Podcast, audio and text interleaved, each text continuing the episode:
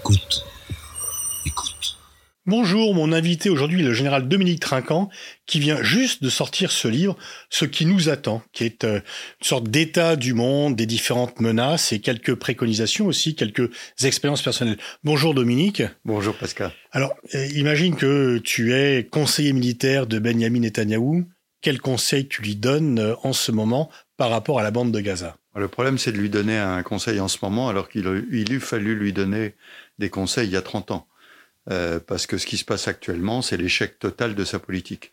Mais arrivé dans l'état de la politique dans laquelle il est, euh, je pense qu'il y a deux effets auxquels il faut faire attention. C'est l'effet immédiat et l'effet plus large. L'effet immédiat, le choc en Israël, et je suis en contact avec des gens en Israël, est tel qu'il faut faire quelque chose, j'allais dire. Malheureusement, les otages, tout le monde y pense. Euh, je pense que ça va être extrêmement compliqué. En revanche, euh, l'état immédiat, c'est la destruction des infrastructures du Hamas. Et donc, je lui dirais, attention, rentrer dans Gaza, oui.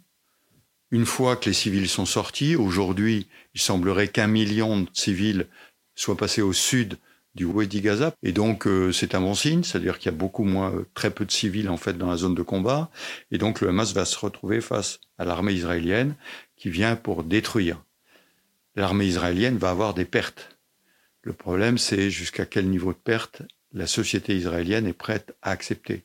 Donc, l'effet immédiat, c'est en évitant tous les dégâts collatéraux, même si c'est difficile, détruire l'infrastructure du Hamas. Est-ce que c'est possible? Alors l'infrastructure, je pense que c'est possible dans une certaine mesure, mais ça va durer un peu de temps. C'est pour ça que je dis à quel niveau on s'arrêtera. Ça va pas se régler en 48 heures. Ça va pas se régler en 48 heures. C'est extrêmement complexe. Le Hamas en plus euh, s'est préparé à ça, je suppose. Euh, donc il va combattre avec euh, des pièges aussi terribles que par exemple il y a beaucoup de tunnels. Et on pense qu'il y a des tunnels qui seront piégés, c'est-à-dire que l'armée israélienne va passer au-dessus, et une fois qu'elle s'est engagée, les tunnels vont exploser qui crée beaucoup de dégâts et qui isole des unités euh, israéliennes. Donc ça va être un combat très dur. Faut pas se faire d'illusions. Moi, je sens qu'en Israël, les gens sont prêts à ça parce qu'ils en ont assez. Euh, les massacres d'il y a une semaine, enfin dix jours maintenant, ont été tellement abominables qu'il faut euh, réduire la capacité d'action militaire du Hamas. Réduire le Hamas, je n'y crois pas une seconde. Il y a probablement des gens du Hamas qui sont passés au sud du Wadi. Il y en a qui sont partis, il y en a qui survivront, qui se planqueront, etc. Euh, donc c'est l'idéologie. Et là, j'en reviens à l'effet à plus long terme et plus d'espace. L'effet papillon. Exactement, l'effet papillon que je décris, tout l'impact que peut avoir une crise sur, euh, sur l'ensemble des sujets. Je crois que, d'une certaine façon, le président Biden a repris en main la politique israélienne. Je m'explique. Le président Biden, lui, parle à Mahmoud Abbas aux Palestiniens, probablement indirectement aux Iraniens. Et il envoie M. Netanyahou serrer la main des soldats, donc faire de la com pour Israël. Mais le sujet majeur, c'est il ne faut pas que le conflit s'étende d'abord au Hezbollah et au plateau du Golan, parce que ça c'est une menace importante sur Israël. Il faut rappeler que la dernière opération d'Israël au Liban, c'était en 2006. J'étais à New York à l'époque pour gérer cette crise. Ça a été une catastrophe pour Israël. Elle s'est reculée parce que euh, le Conseil de sécurité a décidé l'envoi de 12 000 hommes. Et on ne le fera pas deux fois. Hein. Donc euh, ça, c'est le premier cercle large. Le vrai cercle large sont les populations arabes dans le monde. Et aujourd'hui, les gouvernements arabes qui avaient en particulier fait des accords, l'accord d'Abraham, alors les Émirats n'ont pas trop de problème parce que la population n'est pas très remuante, mais euh, les États qui, eux, ont, avaient un accord de paix, je parle de, de, l'Égypte, je parle de la Jordanie, voire de l'Arabie saoudite qui était en train de négocier. Je pense que c'est arrivé justement pour arrêter cette... Là, les populations arabes sont très en soutien de la Palestine. Et donc, des dégâts importants à Gaza dans la population va amener naturellement un tollé dans les populations arabes je, suis frappé d'ailleurs que vendredi, jour de la grande prière, ça a été assez modéré. Il y a eu des grands rassemblements, j'ai vu à Bagdad, j'ai vu à, Téhéran des grands rassemblements, mais qui sont des soupapes de sécurité. On se rassemble, On dit que c'est pas bien, que euh, la Palestine viendra, mais ça n'ira pas plus loin. Le problème, c'est si ces populations arabes, vraiment agacées par ce qui se passe à Gaza, puissent monter en tension. Mais est-ce que le président Biden a de l'influence sur Netanyahou ou est-ce que le centre de décision n'est pas uniquement euh, à Tel Aviv? Finalement, on a vu dans une période euh, récente les mises en garde de l'administration américaine, quelle qu'elle soit, quand, il y a des mises en garde, pas à l'époque Trump où il n'y en avait aucune, mais que ce soit du temps d'Obama ou les premières euh, mois, les premiers débuts de Biden, les Israéliens n'ont pas tellement tenu compte de ce que leur disent les États-Unis. Oui, mais il y a eu le 7 octobre. Et depuis le 7 octobre, malgré l'unité israélienne, alors qu'il y avait des divisions dans, la société israélienne, on le sait, malgré l'unité apparente, euh, maintenant on parle et on dit euh, c'est pas possible, cette politique n'est pas possible. Et s'ajoute à ça quelque chose qui est absolument proprement scandaleux. Les Égyptiens ont révélé qu'ils avaient prévenu Netanyahou qu'il se passerait quelque chose. Et il n'a pas transmis ça, cette information. C'est-à-dire que ça a été absolument criminel. Il a amené son pays dans le gouffre. Je pense qu'aujourd'hui, les Israéliens en sont conscients. Il faut faire quelque chose parce que ce qu'a fait le Hamas est abominable. Et il faut. C'est terrible de dire ça. On en est à un État qui veut se venger, alors que le rôle d'un État, c'est de protéger. Mmh. Donc, euh, erreur majeure de la politique israélienne. Est-ce qu'on en reviendra à deux États, autodétermination? Je cite les mots dans la boue du président Biden. Hein. Le déploiement de deux groupes aéronavals au large clairement marque Israël est protégé par euh, les États-Unis, mais par pas rapport à, une attaque iranienne. Oui, exactement, mais pas à n'importe quel prix. Il va falloir changer de langage, il va falloir changer de politique. Maintenant, dans une situation politique difficile en, aux États-Unis, hein, euh, bon, il y a un fort soutien pour Israël, ça fait aucun, doute. Je voyais la population israélienne, enfin juive, pardon, à New York est considérable, donc il y a une pression énorme. Maintenant, Trump, qu'est-ce qu'il va faire? Il va encore nous dire qu'il va régler le problème en 24 heures.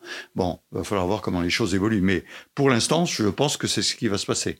Mais admettons que les infrastructures du Hamas sont détruites. Si le Hamas ne l'est pas, est-ce qu'il y a un risque que Gaza soit vidé tant qu'il y aura des Palestiniens à Gaza? Si le blocus se poursuit, est-ce que on va pas recommencer plusieurs années plus tard le même problème? Non, mais je pense que après ce choc, il faut revenir à une vraie politique, c'est-à-dire parler à la Palestine, arrêter de donner, parce que c'est quand même un comble, Netanyahou, demander qu'on finance le Hamas et pour refuser affaiblir, et pour affaiblir l'autorité palestinienne. Voilà, pour affaiblir l'autorité palestinienne. Donc, il faut inverser complètement les données. Et à ce moment-là, peut-être, je dis peut-être parce que je suis, et on le voit dans le livre, d'un naturel optimiste. Peut-être que les choses enfin évolueront. Est-ce qu'il y a un risque que le Hezbollah ou l'Iran euh, élargissent ce conflit euh, Il y a une situation sécuritaire quand même qui est très trouble. On parle également de heurts entre colons et palestiniens en Cisjordanie, euh, voire d'affrontements entre juifs et arabes sur le territoire israélien. Oui, alors sur le premier cas, c'est-à-dire Téhéran et Hezbollah, tu as raison, c'est ce que je décrivais tout à l'heure, c'est ma crainte. Donc il faut absolument arriver à temporiser, en faisant peut-être une menace aussi sur Téhéran. Hein. Les Américains peuvent le faire, en disant écoutez, euh, euh, on va pas mettre le, monde à feu et à sang, on va régler le problème. Ça, c'est le premier point. Deuxième point, tu as parfaitement raison, le problème des colons en Cisjordanie, euh, parce qu'ils ont été tellement encouragés par Netanyahou, et euh, on a affaire à des radicaux, euh, j'allais dire, euh, du même acabit que le Hamas. Je veux dire, euh, les uns veulent la destruction d'Israël, les autres veulent la destruction de la Palestine. Donc on ne peut pas y arriver. Donc là, il faut vraiment que l'État israélien montre de la fermeté pour sa population à l'intérieur. Donc je, je répète, c'est un changement radical de la politique de Netanyahou qui doit être faite en admettant qu'il va falloir donner un coup à Gaza contre les infrastructures de Hamas. Mais finalement, donc, on voit que euh, l'outil militaire est utile, mais qu'il ne permet pas de résoudre à lui seul les problèmes. L'outil militaire ne résout jamais tous les problèmes. C'est un outil. Euh, je vais donner un exemple que je n'ai pas cité dans le livre, mais je parle beaucoup du général Koch quand j'étais en Yougoslavie, où j'étais son assistant militaire. Et quand euh, il y avait des négociations de l'ONU, il commandait la force de l'ONU, 35 000 hommes. Hein. Et donc, quand il y avait des négociations, il disait au représentant spécial, vous, vous parlez politique, moi je reste derrière et vous dites, si jamais ça marche pas, j'ai un méchant là, il est armé et ça va mal se passer. L'outil militaire, il est au service de la politique. C'est pas lui qui va régler les problèmes. On l'a vu, on en a déjà parlé beaucoup à propos de l'Afrique, à propos de tas de choses. C'est l'ultima ratio. c'est quand on n'a pas réussi, on l'utilise, mais pour revenir rapidement à la politique, parce que c'est pas lui qui réglera. Les Américains en Irak, on leur disait en 2003 quand j'étais à New York, je leur disais bon ok vous allez gagner la guerre, d'accord, et la paix comment vous ferez Et les militaires américains nous disaient on ne sait pas.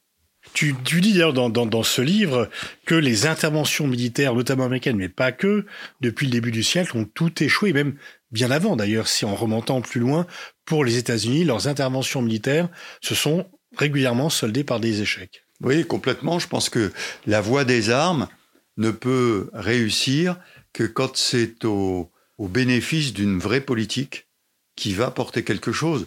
Pour citer encore un exemple, l'Afghanistan ça a été une catastrophe. Intervention en Afghanistan pour aller chercher Oussama Ben Laden.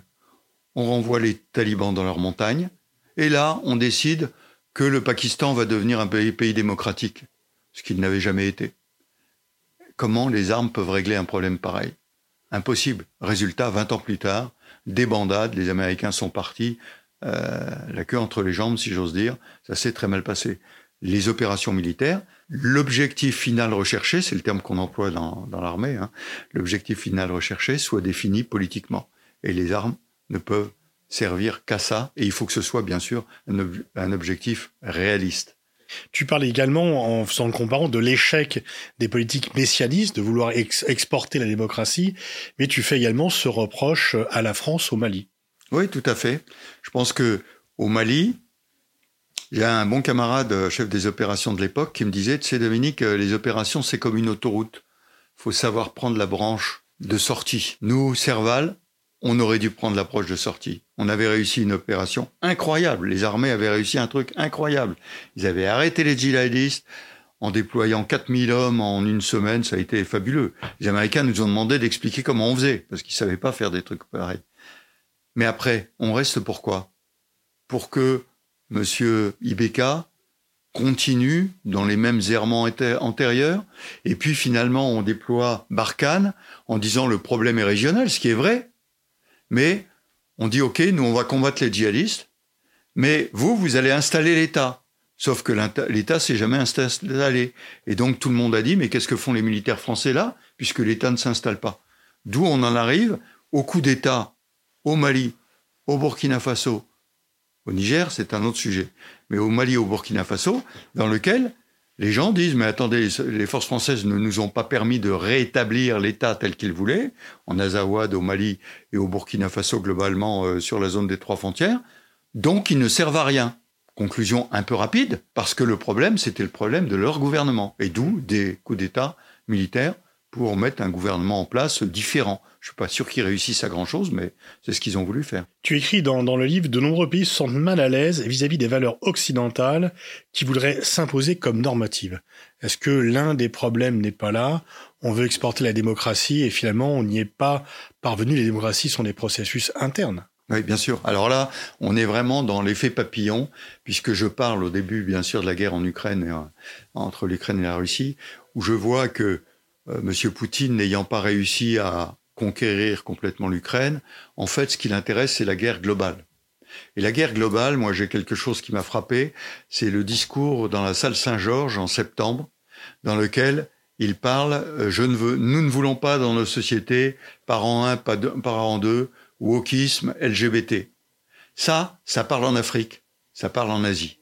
Et donc là, les gens vous disent, écoutez, les Occidentaux, vous êtes sympas, que ce soit votre sujet, d'accord, mais c'est pas le nôtre.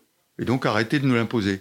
Et moi, je peux vous dire que dans les Nations Unies, c'est un truc qui m'agaçait profondément. Je voyais des jeunes femmes américaines, généralement, qui arrivaient pour apprendre euh, un certain nombre de choses à des pays qui n'avaient absolument pas, parce que c'était pas dans leur tradition, c'était pas dans leur façon d'être, et on n'arrivera pas à leur imposer comme ça. Encore moins avec des bataillons blindés. Euh, mais on n'arrivera pas. Et je, vois aujourd'hui dans les déclarations d'un certain nombre de chefs d'État africains qui disaient mais vous nous ferez pas accepter ça. Et comment est-ce qu'on peut nous leur imposer nos normes? C'est des questions qu'il faut se poser. Alors, je dis toujours, c'est la force et la faiblesse de nos démocraties. Dans nos démocraties, on peut en parler. On peut en discuter. On peut dire on va le faire, on va pas le faire, ça va être comme ci, ça va être comme ça la faiblesse de nos démocraties, c'est qu'on se remet en cause par les élections régulièrement.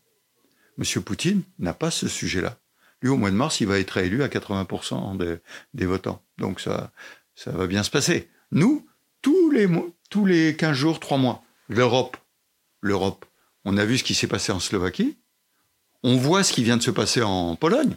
Là, on est plutôt content de ce qui s'est passé en Pologne, mais il va y avoir des élections aux Pays-Bas, au Luxembourg, en Espagne.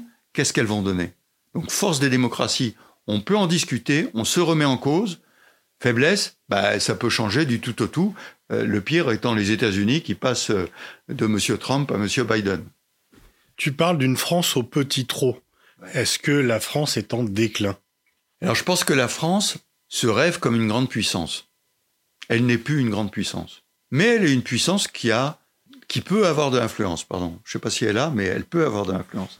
Et donc, euh, je pense que il faut arrêter de rêver à la grande puissance, mais on a beaucoup d'atouts, je l'ai décrit. À la France, euh, quelque chose qui m'a frappé quand j'étais aux Nations Unies, la France, elle est globale. On parle d'Amérique du Sud, il y a la Guyane. On parle des Antilles, bah, il y a la France. On parle du Pacifique, il y a la France. On parle de la France euh, en Europe, euh, c'est important. On parle de l'océan Indien, il y a la France. Donc elle est globale. Donc elle peut s'intéresser à tous les sujets du monde.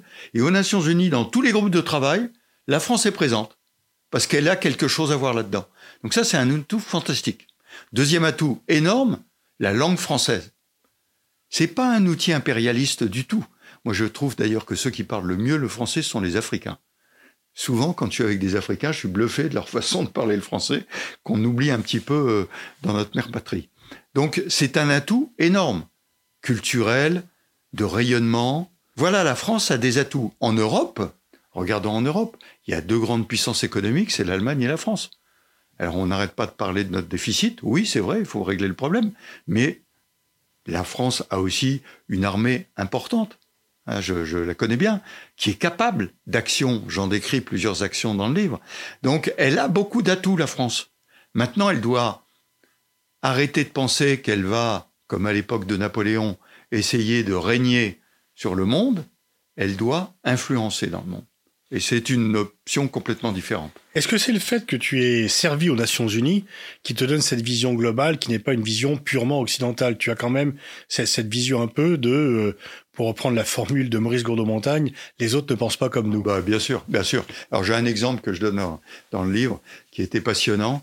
Euh, c'est que quand en 2006 il y a eu la crise euh, libanaise, j'étais envoyé là-bas pour monter une cellule stratégique à l'époque, le chef d'état-major des armées qui était en poste, qui connaissait pas du tout l'ONU et qui voulait pas connaître, a dit on doit commander comme à l'OTAN. Bon, je suis allé là-bas, je me suis heurté à un général indien qui m'a dit vous êtes gentil, mon ami, mais c'est pas du tout comme ça. Et donc j'ai appris à discuter avec eux.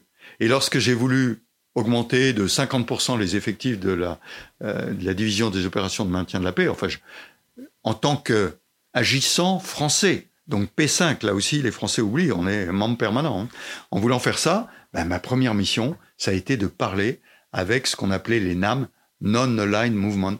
Et quand on parle avec un Bangladeshi, un Pakistanais, un Kenyan, eh ben c'est pas pareil que quand on parle à un, Américain, à un Allemand ou à un Tchèque en Europe. C'est complètement différent. Et il faut qu'on prenne ça en compte. Il faut qu'on le comprenne. Et je crois que je reviens aux Français le fait que le français soit une langue de communication pour des peuples extrêmement différents, à Madagascar, au Mali, en Algérie, même si aujourd'hui euh, il y a une difficulté, au Maroc, c'est des cultures extrêmement différentes, mais ils parlent français.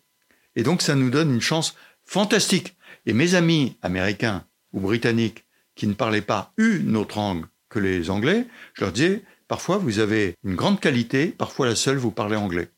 Et le problème, c'est que comme vous ne parlez anglais, qu'anglais, vous ne comprenez pas que les autres ont une culture différente. La langue est une porte qui ouvre sur des cultures différentes.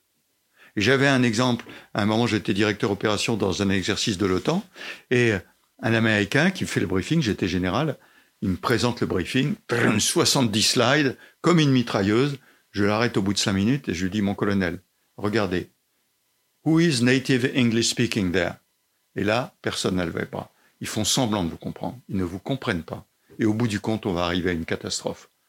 Tu décris trois périls à la fin de ton livre. Le premier, c'est le péril autoritariste. Oui, alors, et je, je mets en exergue la différence entre l'autorité et l'autoritarisme. et je cite quelques exemples qui me vaudront certainement beaucoup d'ennemis, l'autorité, c'est quelque chose qui se communique, qui fait que naturellement, on va emmener les gens vers la direction. Mais ils vont le faire parce qu'ils vont l'accepter. Parce que ça, on a un terme dans, l'armée que j'aime beaucoup, j'obéis d'amitié. Et c'est ça. Et donc on entraîne les gens. L'autoritarisme, c'est autre chose.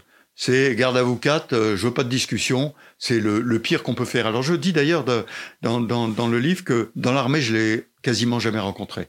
Les militaires savent que au combat, mon grand-père me disait, je lui disais comment c'est au combat, 14-18, il me disait, c'est au combat, c'est quand tu grimpes sur l'échelle, tu as le sifflet entre les dents, et tu dis en avant et tu te retournes pas. Tes soldats sont avec toi. Je crois que c'est ça, et il faut bien distinguer l'autorité de l'autoritarisme. L'autoritarisme, c'est ce qui se passe euh, euh, en Russie. On ne peut pas le dire le contraire, sinon on va en prison. En Iran, on ne peut pas retirer son foulard, sinon on va en prison, voire on est tué. Euh, c'est ça l'autoritarisme. L'autorité, c'est dans nos démocraties des gens qui sont capables d'emmener. Le général de Gaulle était un exemple il avait de l'autorité. Deuxième défi, péril que tu mets, qui malheureusement s'illustre de façon tragique, c'est le péril djihadiste. Ah oui, Est-ce que l'on est sous une menace permanente?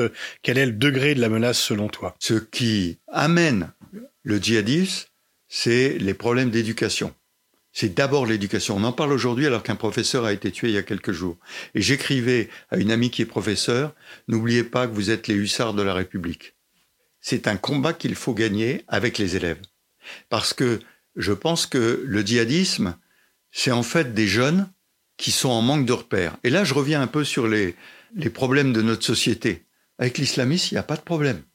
Les règles sont là, elles sont édictées. On ne demande qu'obéir à la charia et aux règles qui sont données. Et d'ailleurs, on apprend par cœur tout ça. Et donc, la difficulté, c'est de d'amener les élèves, les jeunes, à réfléchir, et les professeurs, c'est extraordinaire pour ça. On a tous dans le cœur un professeur qui nous a emmenés là. Hmm. Et on, quand on interviewait les, les élèves de ce professeur qui a été tué, on le voyait, il les amenait. Donc, ça commence par l'éducation. Et ensuite, il bah, faut prendre en compte tout le problème de l'immigration qu'on a en France. Évidemment qu'on a un problème d'immigration. Il y a beaucoup, enfin, un problème, il y a beaucoup d'immigrants. Et ils doivent obéir aux règles de la République. C'est pas t'as pas le droit d'épouser euh, euh, une non musulmane parce que tu es musulman. Non, c'est pas comme ça que ça se passe. Tu n'as pas le droit. Enfin, c'est les règles de la République. Alors moi, j'ai vu, euh, je suis en contact avec le, recteur de la mosquée de Paris, et il fait un gros travail là-dessus avec les imams. D'abord pour dépoussiérer le Coran, parce que dans le Coran, il y a plein de trucs qui ont jamais été édictés par Mahomet, hein, qui viennent d'ailleurs et qui sont des règles qui ont été amenées au cours des siècles. Ben, un, un, un, recteur me disait, je crois que c'est celui de la mosquée de Bordeaux, il me disait, nous, notre problème, c'est qu'on n'a pas eu la Renaissance. Hmm. On est en train d'appliquer des choses qui se passaient au 7e siècle. Hmm. Alors que vous, vous avez eu la chance d'avoir la, Renaissance, qui est la première étape, puis en plus la Réforme, et puis euh, la Révolution, et puis enfin, on a, on a fait évoluer tout ça. Et donc, je pense qu'il y a un gros travail à faire là-dessus. Je donne un petit passage pourquoi je me suis beaucoup intéressé à ce problème-là et pourquoi j'ai été un des promoteurs du service national universel? Hmm. Lorsque tu conseillais l'équipe d'Emmanuel Macron en 2017. Pour terminer, quand on travaille sur les questions géopolitiques, on n'a pas beaucoup de bonnes nouvelles en ce moment. Est-ce que tu as une bonne nouvelle ou un message d'espoir quand même pour conclure cet entretien? Alors, euh, mon message d'espoir, c'est, je cite Bernanos, c'est l'espérance. C'est l'espérance euh, qu'il faut absolument tenir à cœur. Et comme disait Thucydide aussi, il disait, se reposer ou être libre, il faut choisir. Et donc, on ne va pas se reposer. Et on a toutes les clés en main. Mais il faut qu'on revoie, un petit peu comme je le fais là-dedans, on va pas imposer, on va rayonner, on va influer. Et ça, on peut le faire. Le problème, c'est qu'actuellement, il y a des problèmes très durs. On parlait du Hamas, on parlait de la guerre en Ukraine et en, Russie. Euh, qui malheureusement, on emploie la force armée. Mais derrière la force armée, il faut avoir la volonté de changer les choses. Il faut que tout bouge pour que rien ne change, disait le prince de Lampedusa. Je crois que c'est aussi un truc important dans cette période où beaucoup de choses bougent. Merci Dominique Trinquant. Je revois la lecture de ton livre, Ce qui nous attend, avec un sous-titre évocateur, L'effet papillon des conflits mondiaux, et c'est chez Robert Laffont. Merci beaucoup Pascal.